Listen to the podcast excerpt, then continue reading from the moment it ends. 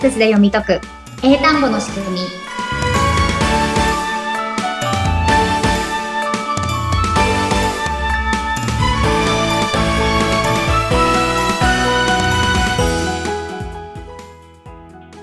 皆さんこんにちは。フォニックス英会話講師の坂下悦子です。そしてインタビュアーの神谷由紀子です。坂下さん、えー、32回目。よろしくお願いします。はいよろしくお願いしますさあ、今回の32回目は何を教えていただけるのでしょうか？はい今回もまたちょっとね音読みを使った単語の発音をやりたいと思いますはい、お願いします。はい。えっ、と、では、まあ、これもカタカナでよく言うと思うんですけれども、うんインパクト。インパクト。うんよく聞きますね。カタカナでもね。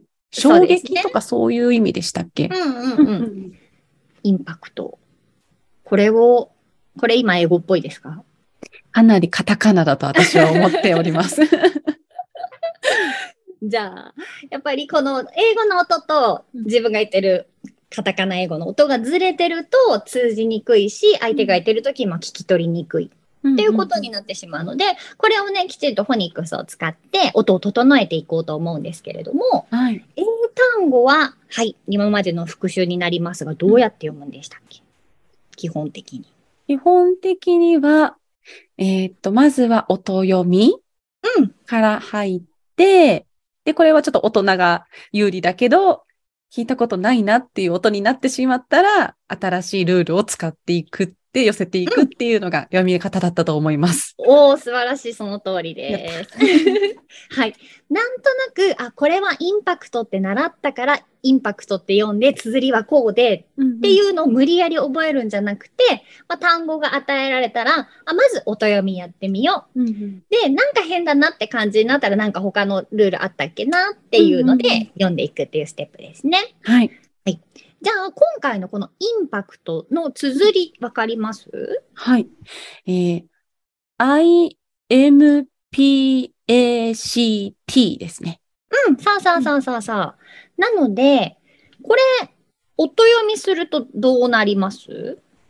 と、I, M, P, A, T うん。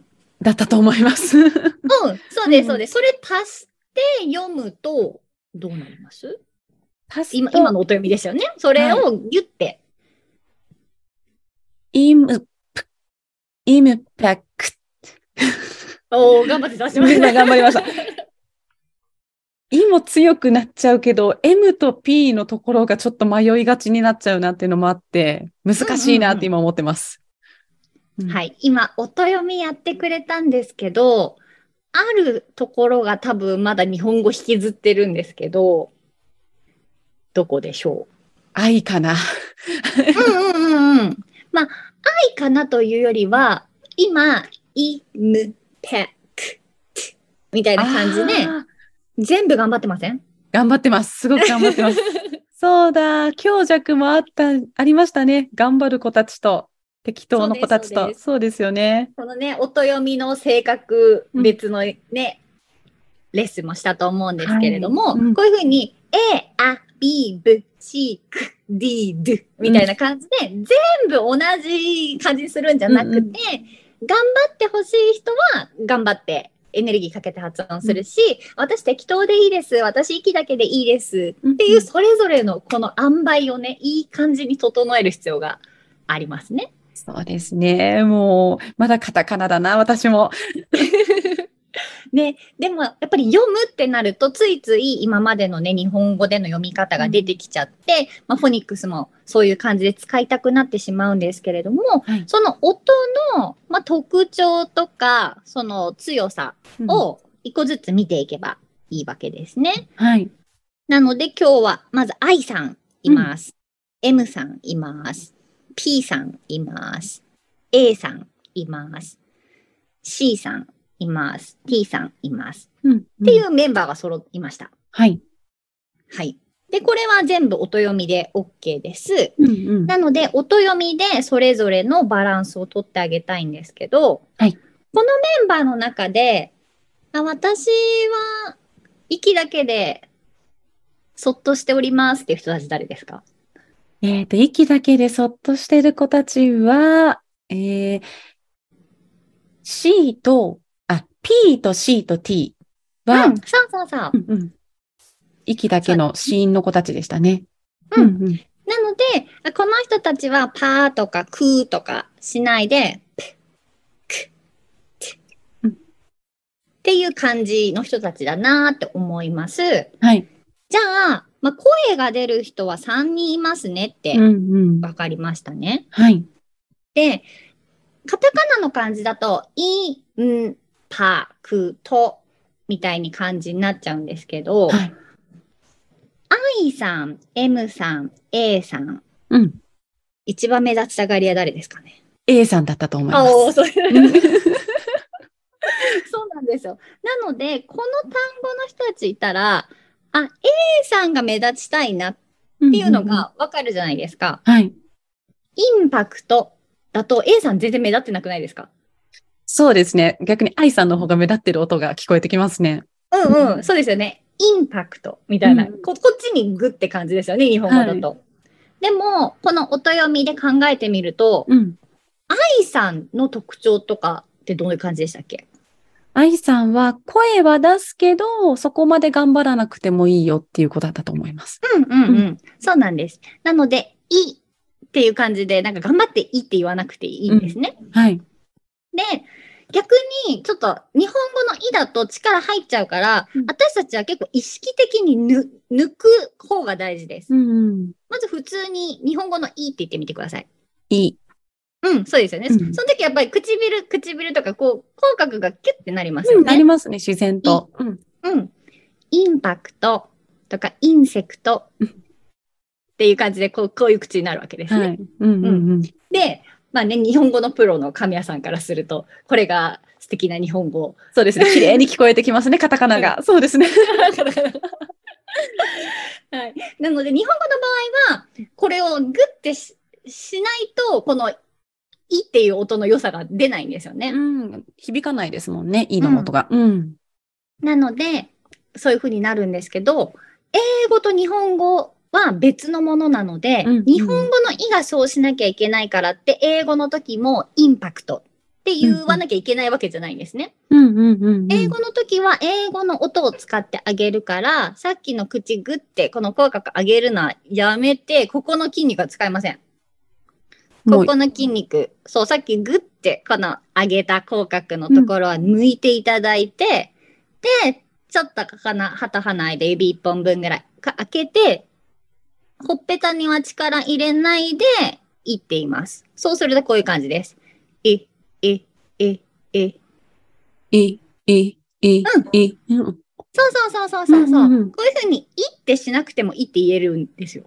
そうですね。なんか、お キュッてしなくても音は出るんだなって改めて気づきますね。うん。そうそうそう。でも、日本語の場合って、例えば、いいねっていう時とかって、ここ、いってしっかり上がってないと、いい感じのいいねにならないんですね。そうですね。これさっきの英語のいで言っちゃうと、いいね、いいね、みたいになっちゃって、あんまり良くなさそうなんですよね。思ってなさそうな。うんうんうん。なので、日本語の時はグってするんですけど、英語の時は違うので、ここ抜いていただいて、い、い、い、い、い。はい。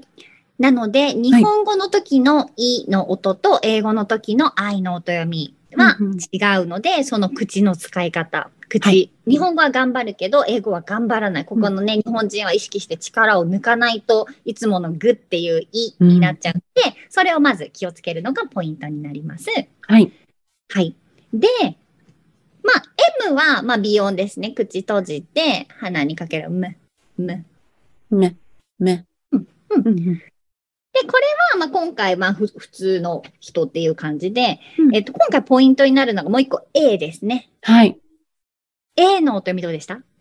え、え、え、うんえ。そうそうそう。日本語は、あの時は逆に口、力あんまり入ってないと思うんですけど、うんうん。A の音読みの時はめちゃくちゃ大変でしたよね。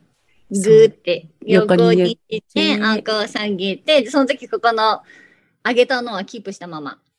で、声出して、え、え、ええ、ええ、うんええそうでええす、そうです。これは大変ですね。あ、はいじゃなくて、えー。ええ、うん。そうそうそうそうそう。なので、愛さんと A さんの力関係ってこっちなんですね、英語の場合は。日本語と逆。頑張り加減も違いますね。全然違う。うん。日本語はインパクト、インパクトって感じで、イさんが愛さんが主役みたいな。ですねうんうん。でも、英語の音になると、愛の音読みがい、A の音読みが A なのでうん、圧倒的に A さんの方が主役ですね。強い、強いですね。後から来ますね。うんうん。で、そこに他の人たちこう足してあげて、はい。いくから、うんインパクトじゃなくて、インパクト。impact, あそうそうそうそうそう。もうちょっと絵しっかりやってもいいぐらいかな。impact. えそうそうそうそうそう。うんうん。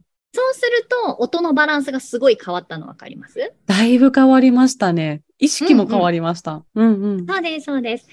で、これ、ちょっとこの I さんの性格とか A さんの音読みの性格考えたら、うんうんあ、こうかなっていう風に、こっちの英語の音に持っていけるんですけど、うんうんうんやっぱり、もともとインパクトから入っちゃうと、うん。なかなかこれをさっきの真真逆の力関係に持ってくってできなくなっちゃうと思うんですけれども、うんうん今みたいに考えていただくと、あ、確かにそういう音になるよねっていう風に思えるかなと思います。そうですね。やっぱり癖がまだ抜けないっていうのはあるから、改めて性格もね、さっきの判断基準の一つに入れてね、やらないとダメですね。うん。ああ、じゃ難しい。あ、例えば、もうちょっと簡単なやつだと、うんえっと、ペンのインク、インクっていうのも、うん、これもやっぱり、いが結構強いじゃないですか。うんうんインク。インクって言わないじゃないですか、日本人は。言わないですね。うん。でも英語だと I はそんな E じゃないから、インク。インク。もう口全然動かさないですね。中でも音が出てくる。そうんうんうんうん。